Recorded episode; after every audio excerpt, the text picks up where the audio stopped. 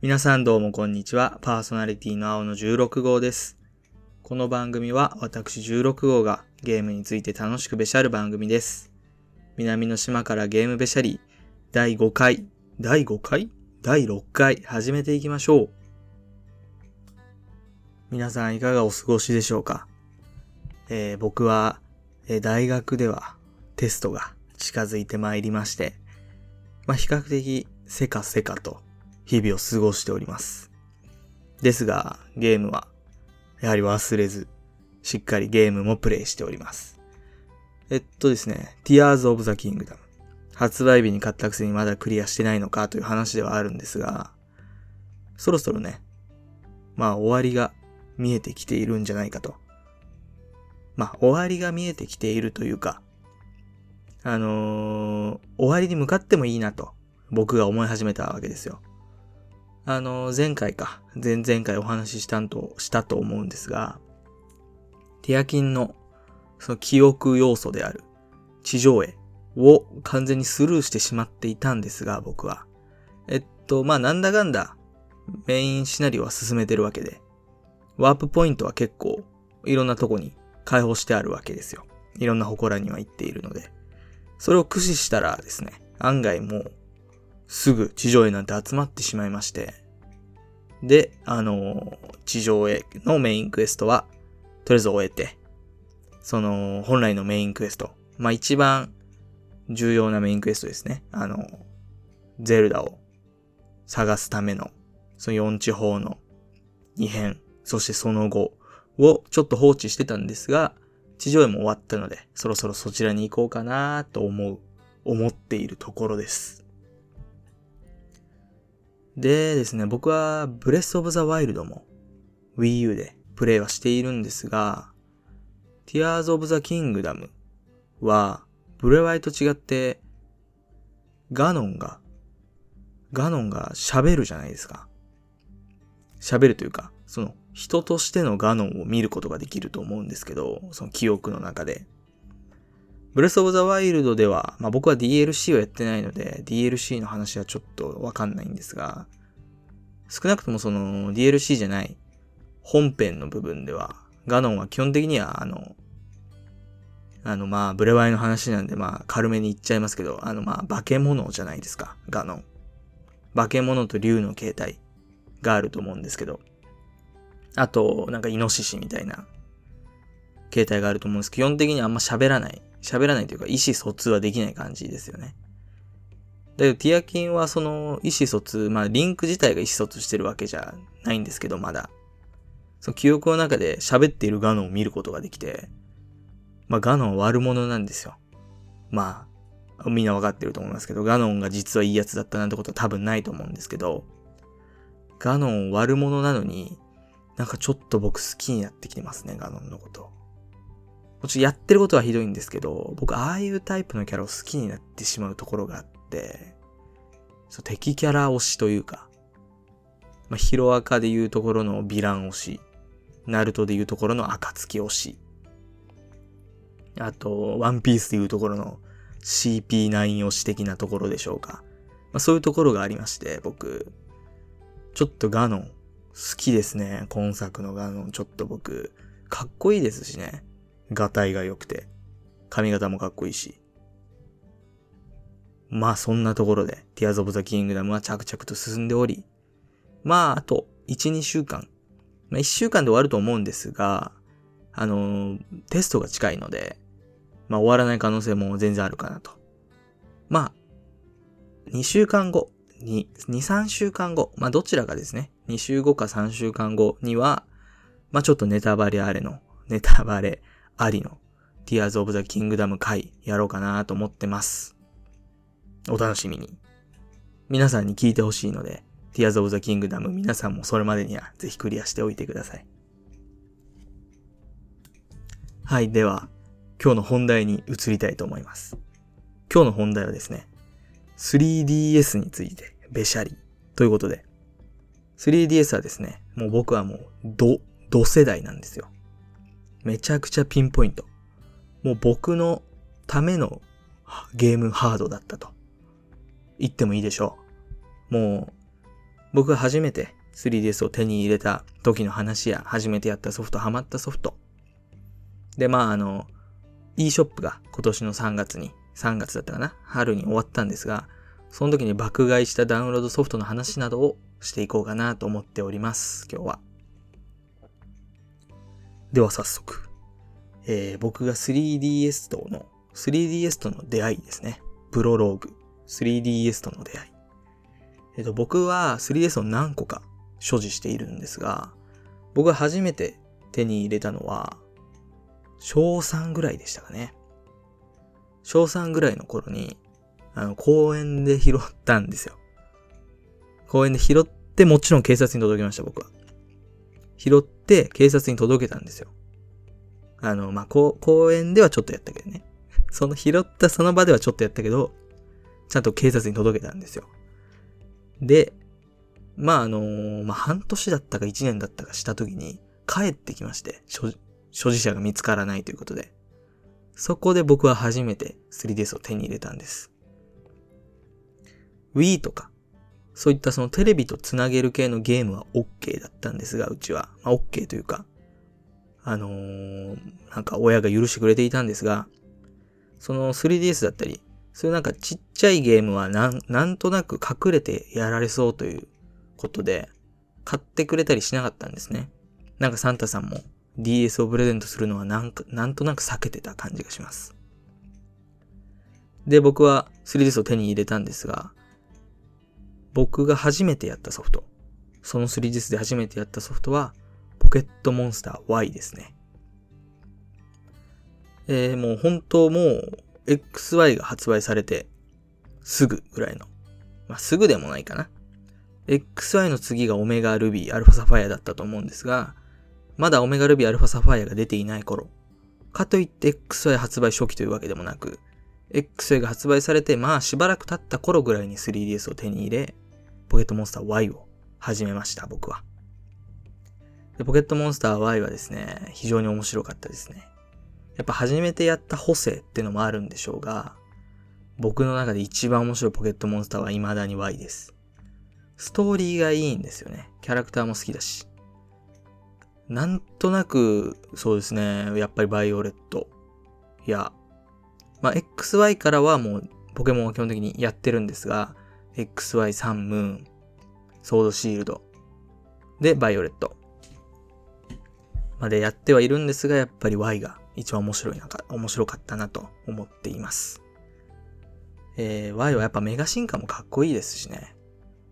ちょっと最近の、ちょっと Z 技、ダイマックス、やっぱかなわないですよね。メガ進化のかっこよさには。まあ一部のポケモンが優遇されているっていうのは確かにあったとは思うんですが、やっぱ、やっぱ初代シリーズのポケモンですよね。確かメガ進化が許されていたのは。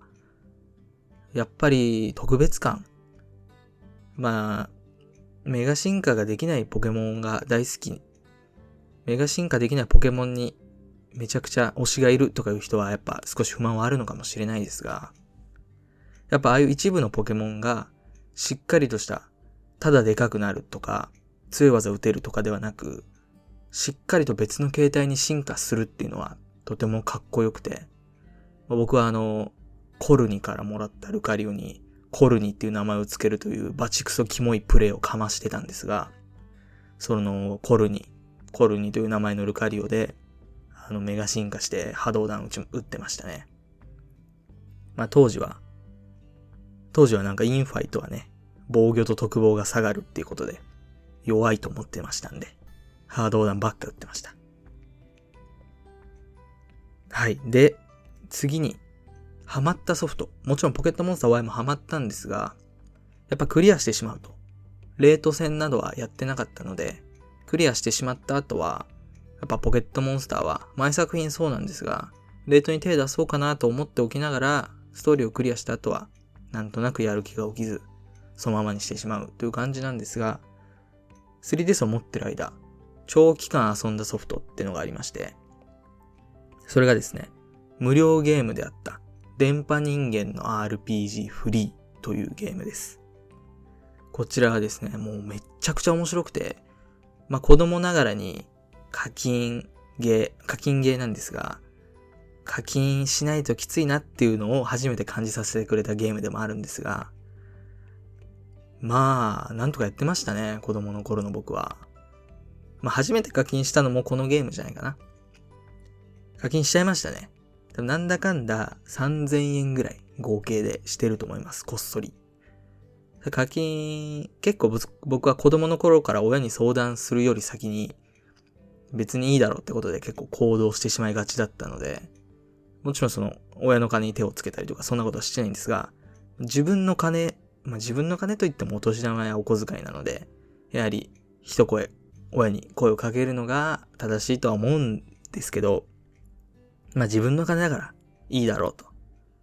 まあ実際、うちの親は多分、お前の金だからいいよって言ってくれるタイプの親ではあったんですけど、勝手に、あの、プリペイドカード買いに行きまして、電波人間の RPG フリー、やりましたね。電波人間の RPG フリーは、その電波人間と呼ばれるモンス、モンスターではないよね。まあでも電波人間っていう種族がいて、頭にアンテナがついてまして、まあついてない答えもいるんですが、そのアンテナによって特技が違うんですよ。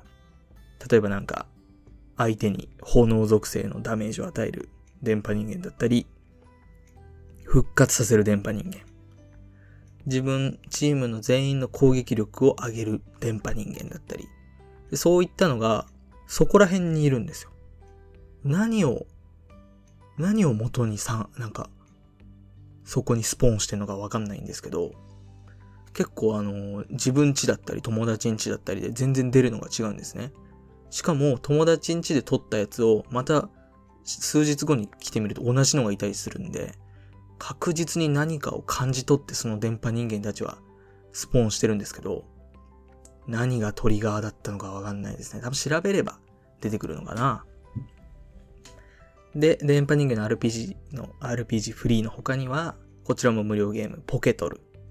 ポケトル自体は多分スマホでも配信されてまして、ポケトルはあの、ポケモンのパズルゲームですね。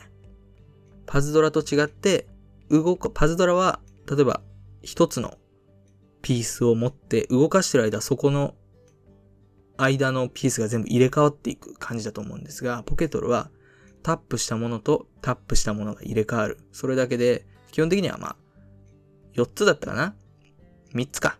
3つくっついたら、あのー、消えて、どんどん上から降ってくる。本当だからパズドラの1個ずつ交換バージョンか、移動してる間全部くるくると交代するかの違いぐらいなんですが、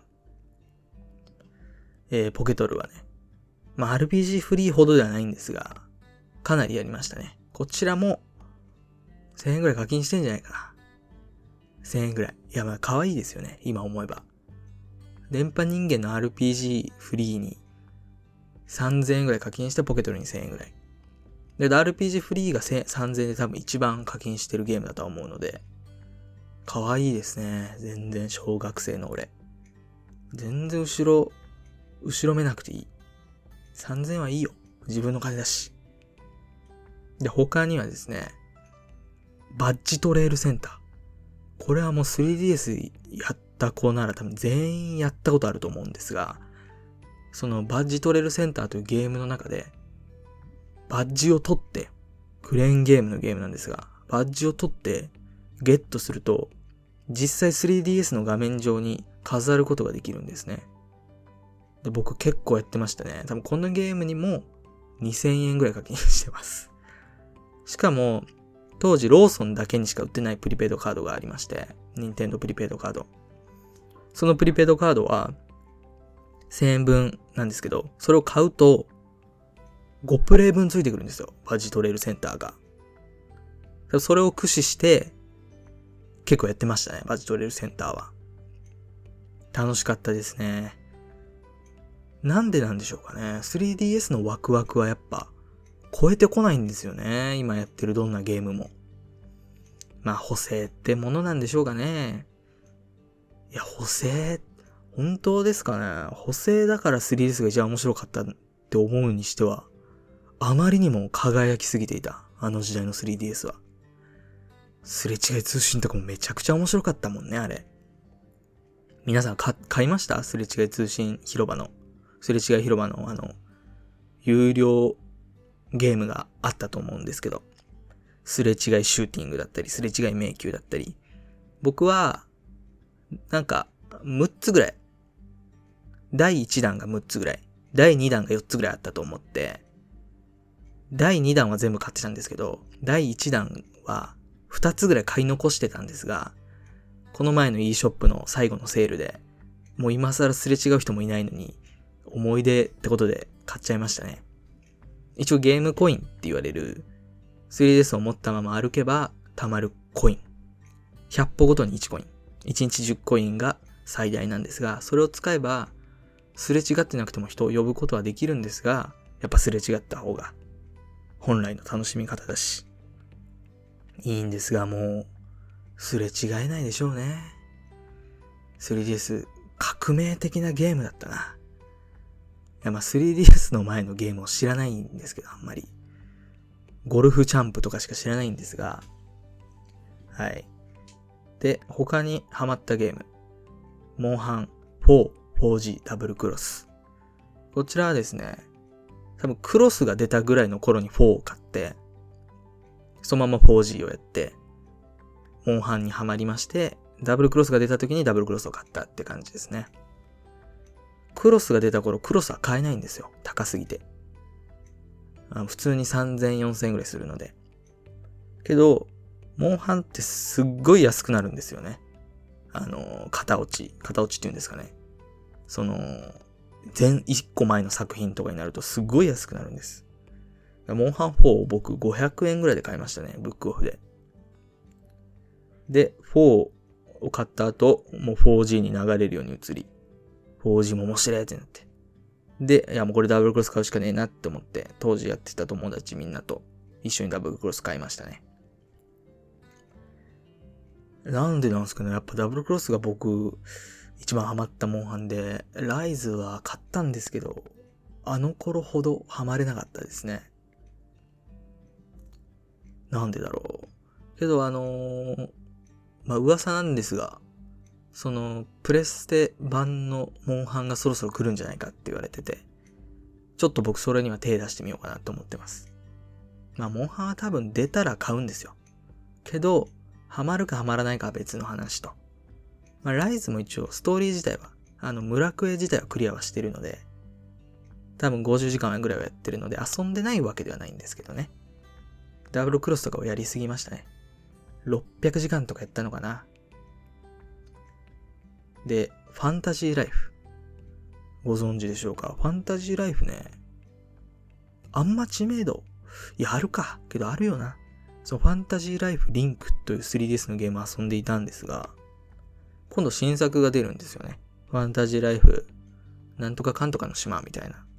ちょっとファンなら覚えとけよって感じなんですが、ファンタジーライフの新作が今度スイッチで出るらしく、結構ツイッターとかでも反応あったんで、ファンタジーライフ実は結構人気タイトルだったんですかね。僕の周り誰もやってなかったですね、けど。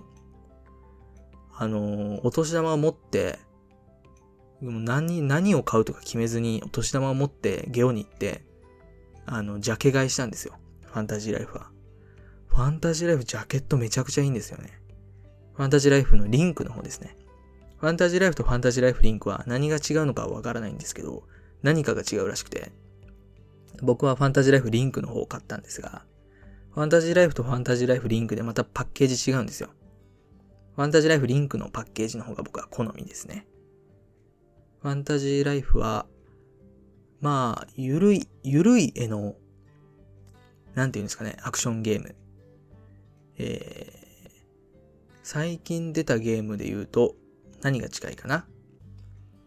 体験版しかやってないんですが、聖剣伝説3とかの雰囲気に近いんじゃないかなと思いますね。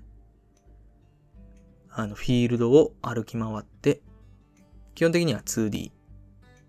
ジャンプとかはないかな。フィールドを歩き回って、モンスターを倒し、オープンワールドではなくてエリア移動とかはあり。で、職業もいっぱいありまして、騎士とか。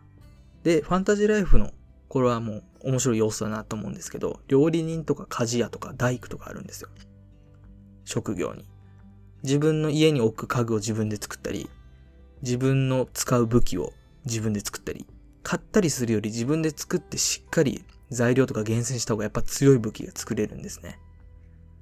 なので、やっぱ本当に強い人を目指すんだったら、騎士とかをやりつつも、鍛冶屋とかも、熟練度を上げて、しっかり、下から確か駆け出しいや、見習い駆け出し、一発。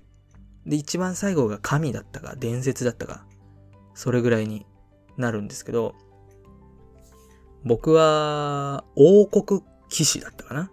を結構やってましたね。最初は狩人だったんですけど、ちょっと弓の技があんま強くなくて、強くないというか、あの、弓がね、やっぱそういう職業って、モンハンのガンナーとかもそうだと思うんですけど、やっぱり最初は近接武器持つのが丸いじゃないですか。選択として。だからやっぱ狩人も、まあ、矢とかの要素はなかったと思うんですけど、矢自体は無限に撃てる感じだったとは思うんですが、あったかな？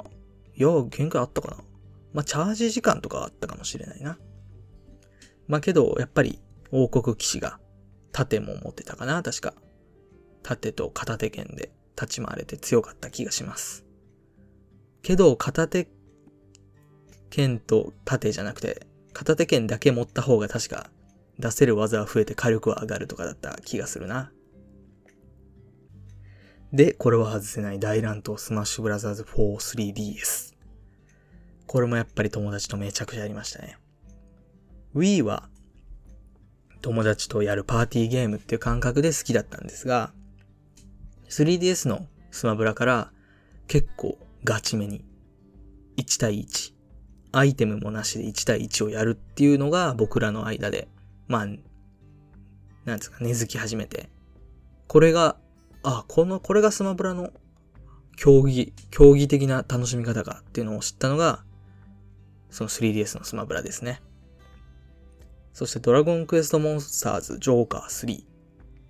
これはですね、僕が初めてやったドラゴンクエストシリーズですね。これドラゴンクエストシリーズと言っていいのかちょっと危ういとは思うんですが、あの、ドラゴンクエストモンスターズ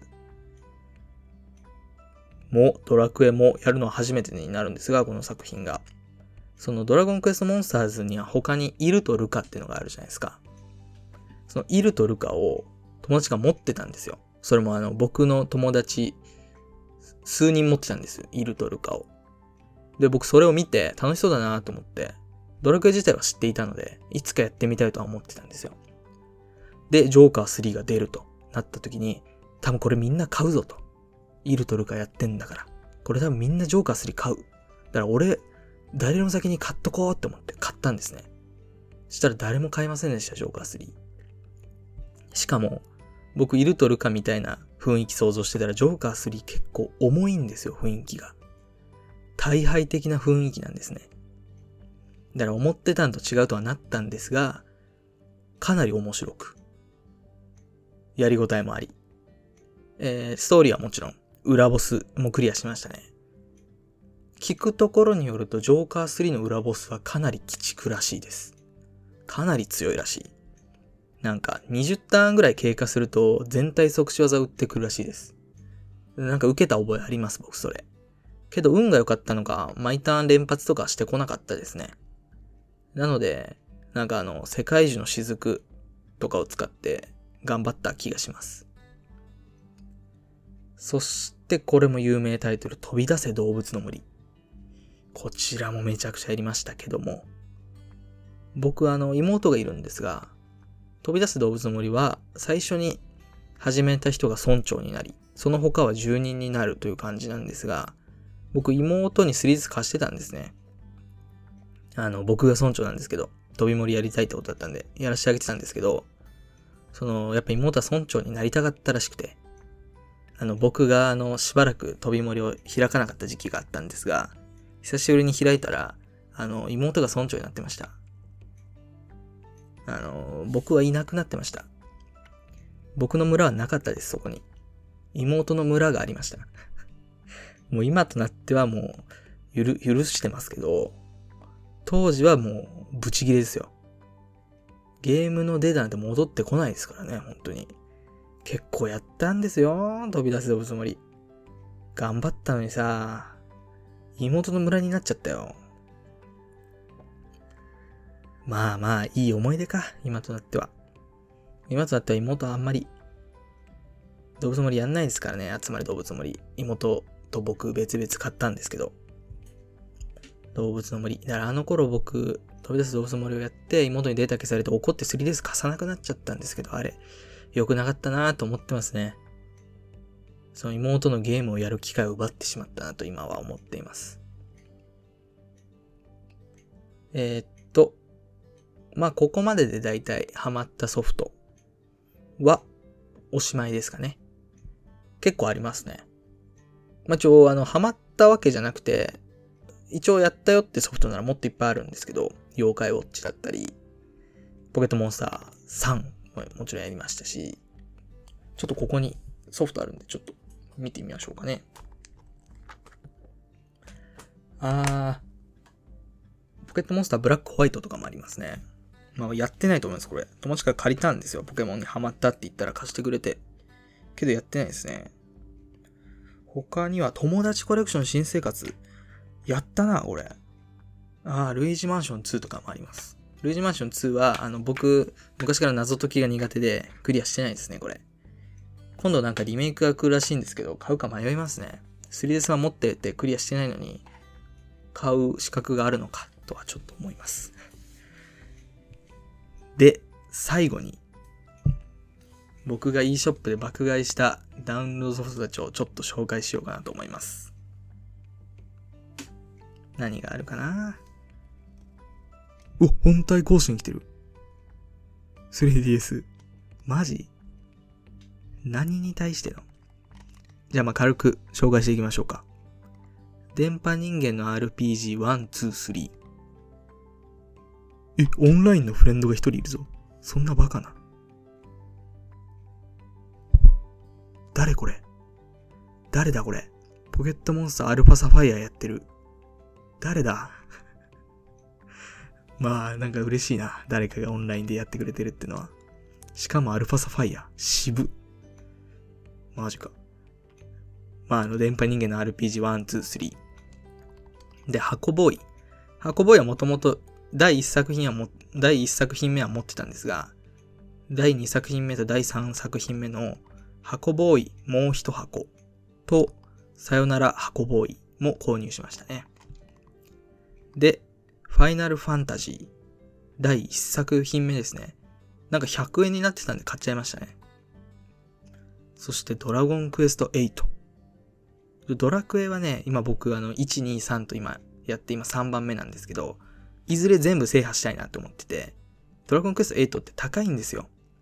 あの、パッケージ版で買うと。中古でも5000円ぐらいするので、それがあの、なんか、ファイナルセールとかで、なんか3000円ぐらいになってたので、買っちゃいましたね、ドラゴンクエスト8。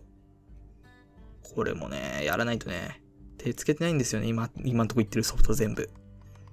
そしてあとは気になる、ちょこちょことしたゲーム。まあ、軽く言うなら王国の道具屋さんというゲームだったり、新ヒューストンだったり、ソーズ・エン・ダークネスだったり、サムライ・ディフェンダー。これは体験版が面白かった記憶がありますね。で、これは昔から持ってるんですが、砂漠のネズミ団。これは結構難しくてクリアしてないので、いつかクリアしたいです。まあ、そんれぐらいかな。ヒクダスヒッパランド。まあ、これも昔から入ってるかな。そんぐらいですね。まあ、あとは、無料でダウンロードできるソフトは全部ダウンロード、ダウンロードしましたね。RPG フリーはもちろん、みんなのポケモンスクランブル、ポケトル、ポケモンピクロス、バジトレルセンターも一応まだあります。できるのかなまあ、今はやんないんですけど。あー、あとあとあと、ダルメシスポーツ店。これやりましたね。これマジ来てほしいですけどね。こういう、これぐらいの雰囲気のゲーム。あのー、野球系の、野球だけじゃないかな。野球がメインだって気がする。野球系のミニゲームの詰め合わせみたいなゲームなんですけど、基本的には課金なんですよ。そのミニゲームは別々で全部購入しないといけないんですが、あの、値引き交渉ができるんですね。ゲーム内で。しなかったらそのままの値段、500円ぐらいで買うんですけど、最高まで値切ったら100円になるんですよ。で、その値引きカードってのは、その、店主と喋ることによって手に入れることができるんですけど、いや、面白い、そういうシステムも今あるんですかね？そういうシステム引き継いでるゲームってもうないかなあってほしいな。なんか、3DS の頃の無料ゲームって活気があった気がするんですよね。スイッチに比べて。スイッチの今の無料ゲームの筆頭ってなんだろう？忍者らとか、あと、フォートナイトと、まあ、スイッチ、スイッチの無料ゲームって今何があるんだ？まあ大人になってしまって無料ゲームにあんま手を出さなくなったっていうのもあるのかな、僕が。今日なんか 3DS の頃の無料ゲーム、あと体験版の量はやばかったですね。ニャニャニャ猫マリオタイムとかも毎週見てましたし。いやー、ちょっと懐かしくなっちゃったな。3DS。3DS やろうかな、後で。とりあえず、とりあえずティアキンクリアします。とりあえずティアキンをクリアさせていただきます。はい、ということで結構30分くらい長くなってしまったんですが、今日はこれぐらいにしていこうかなと思います。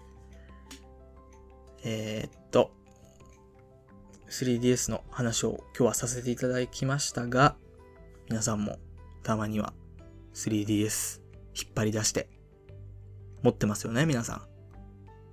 持ってると思います。ゲーム好きの皆さんは多分持ってることでしょう。3DS 引っ張り出して、もう e ショップはないですが、なんか、近くのゲオで適当な中古ゲームでも買って遊んでみたらいかがでしょうまあゲーム全然遊んでない僕が言うのもなんですが。はい、ということで、定型読んで終わっていきたいと思います。はい、この番組は皆さんからのお便りをお待ちしております。説明欄にメッセージフォームを記載しておりますので、お気軽にご投稿ください。また、ツイッターにてハッシュタグゲームべしゃりで投稿していただくと反応したいと思いますのでよろしくお願いします。南の島からゲームべしゃりは毎週水曜日更新予定です。まあ、来週はあの、テスト期間と被ってまして、もしかしたら更新しない、もしくはとても短い回になる可能性がありますのでご了承ください。それでは第6回はこれにて、皆さん、また来週。